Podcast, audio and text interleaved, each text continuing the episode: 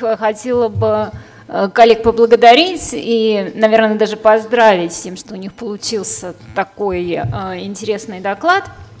И действительно очень полезный доклад. Я всем рекомендую его прочитать. Я его читала, и в нем гораздо больше очень интересного материала, чем э, коллеги смогли представить в короткой презентации.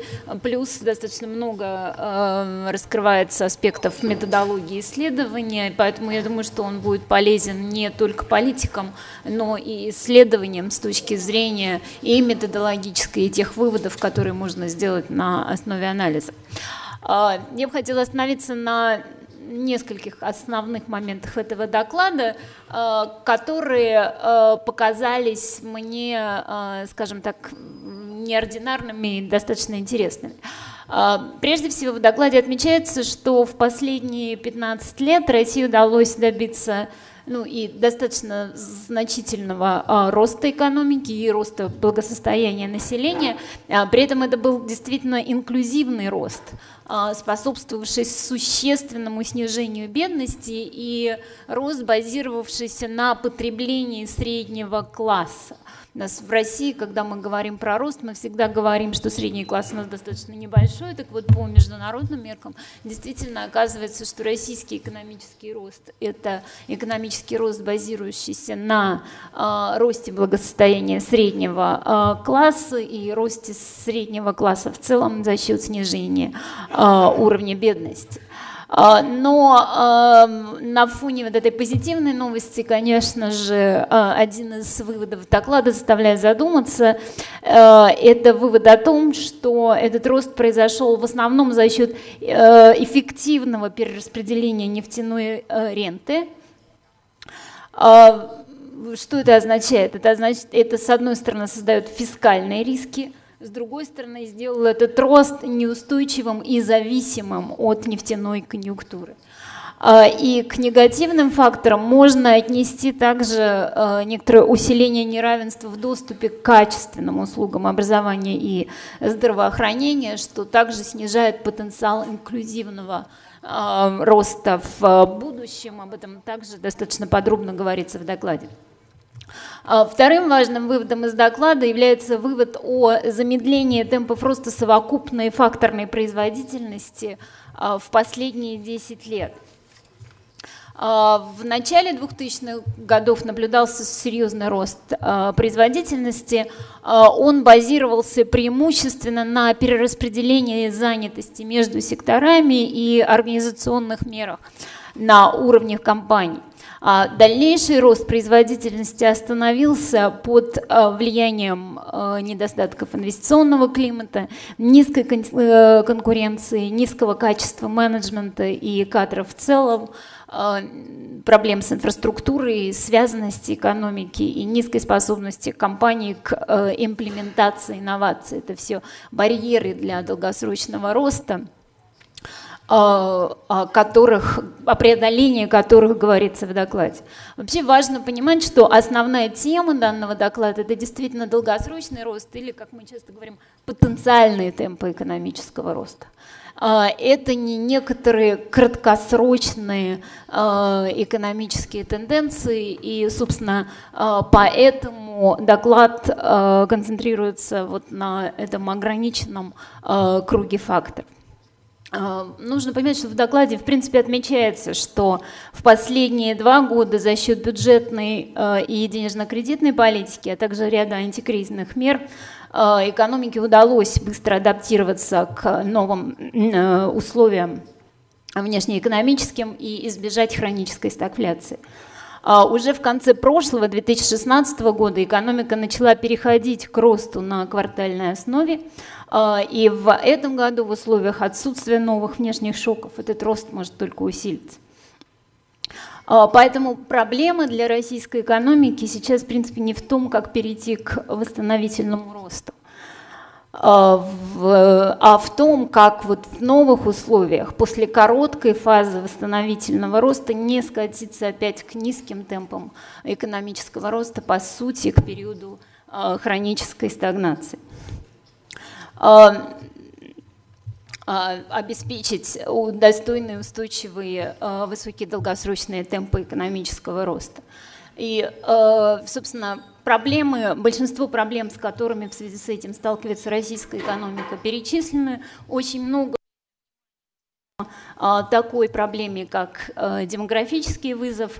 Я бы хотела упомянуть только одну, один фактор, который ну, фактически не упоминается. Все-таки основные сектора Э, на которых специализировалась Россия во внешнеэкономическом, во внешней торговле в последние 15 лет, э, это сектора, где сейчас в мире э, наблюдается глобальное перепроизводство.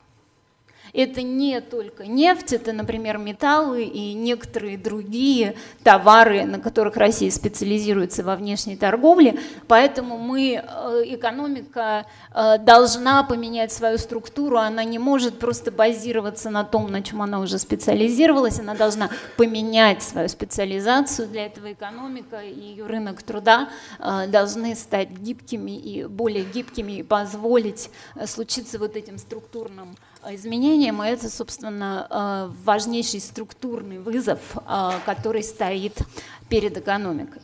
Ну, как уже сказал Сергей Михайлович, в докладе практически ничего не говорится про политику Банка России ни в денежно-кредитной сфере, ни Э, в части э, устойчивости, устойчивости финансового сектора. Э, безусловно, во многом, особенно денежно-кредитная политика, это политика краткосрочного такого управления.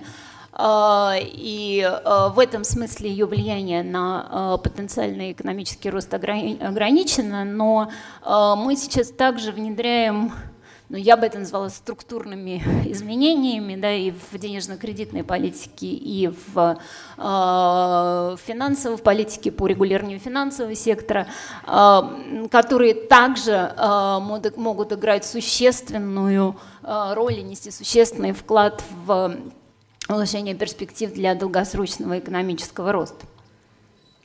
А, ну и чтобы провести связь между докладом и нашей политикой, хотя, хотелось бы все-таки отметить, что в докладе действительно говорится, что для решения а, многих задач, связанных с ростом общефакторной производительности, строительства инфраструктуры, обеспечения связанности территории, необходимо долгосрочное финансирование. А обеспечить такое финансирование можно только решив целый комплекс задач. Во-первых, для того, чтобы оно появилось, необходима макроэкономическая стабильность. Это включает и стабильный бюджет, стабильность государственных финансов и низкую предсказуемую инфляцию. Только в этом случае бизнес будет способен разрабатывать и реализовывать долгосрочные планы, а финансовый сектор и инвесторы брать на себя риски по их финансированию. А, вклад Банка России в решение этой проблемы – это переход в 2014 году к режиму инфляционного таргетирования, политика по постепенному снижению инфляции до 4% к концу этого года и поддержанию инфляции на уровне близком к 4% в последующие годы. Второй момент. Финансовые институты а, должны пользоваться доверием инвесторов и вкладчиков, иметь достаточно капитала и ликвидности для того, чтобы, как я уже говорила, брать на себя риски долгосрочных проектов. Э, именно на это направлены такие меры Банка России, как э, введение э, Базеля-3, усиление надзора за финансовыми институтами, оздоровление сектора, вывод с рынка слабых и неэффективных игроков. Третье. Необходимо избегать системных рисков и формирования пузырей. Иначе даже первоначально профинансированные проекты могут столкнуться с проблемами в их реализации. А, в этой связи Центральный банк постоянно проводит мониторинг системных рисков, а, вводит инструменты макропруденциального регулирования. Последним относится уже введенная контрциклическая надбавка – а сейчас мы создали специальную рабочую группу, которая изучает возможности по использованию в регулировании коэффициента долга к доходам, и в ближайшее время мы опубликуем а, консультационный доклад на эту тему. А, четвертое. Не все финансовые институты и инструменты подходят для финансирования именно долгосрочных проектов.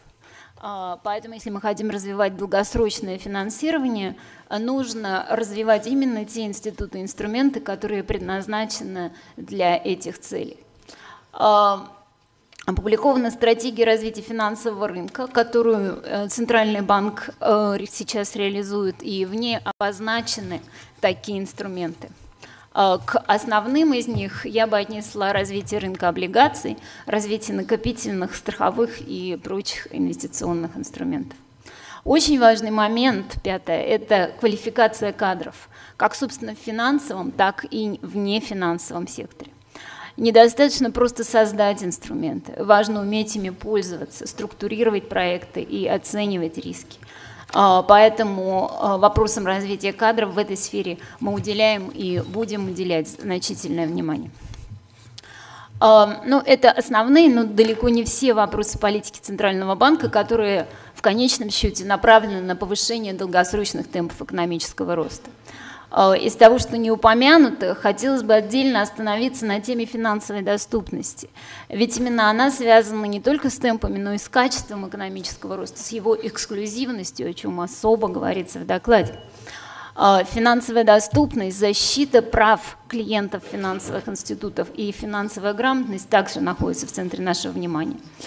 А, мы настраиваем регулирование финансового сектора таким образом, чтобы финансовые услуги достигали всех экономических а, агентов. А, в центре нашего внимания, например, находится малый бизнес. Также мы параллельно реализуем проекты в сфере финансовой грамотности, чтобы дать людям понимание того, как наилучшим образом использовать финансовые инструменты и снижать риски. И здесь важно заниматься не только финансовой грамотностью людей, но и финансовой грамотностью предпринимателей. Мне кажется, это тема, с которой финансовый сектор достаточно часто сталкивается в последнее время.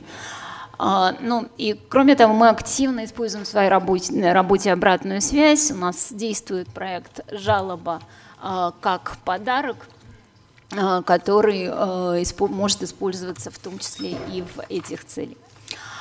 Ну, наконец, именно финансовый сектор в последнее время становится центром инновационного развития и в глобальном мире, и в России. И поэтому Банк России не может оставаться в стороне от этого. И мы сами, и участники финансового рынка должны быть готовы разрабатывать и использовать технологические инновации для повышения эффективности, блокируя при этом киберриски. А, мы э, будем создавать э, так называемую регуляторную песочницу э, для отдельных направлений финтеха. И также мы очень активно взаимодействуем с рынками по вопросам разработки и внедрения новых технологий. А, подводя итог, хочу сказать, что э, пример нашей политики, политики Центрального банка показывает, что проблема повышения долгосрочных темпов экономического роста – это комплексная проблема, затрагивающая различные стороны экономической политики. И поэтому в экономической э, политике, с одной стороны, безусловно, важно выделять э, основные приоритеты, снимать основные барьеры для роста, которые существуют. Но не менее важно и другое – это настроить всю систему государственного управления на решение долгосрочных задач э, во всех сферах. Спасибо.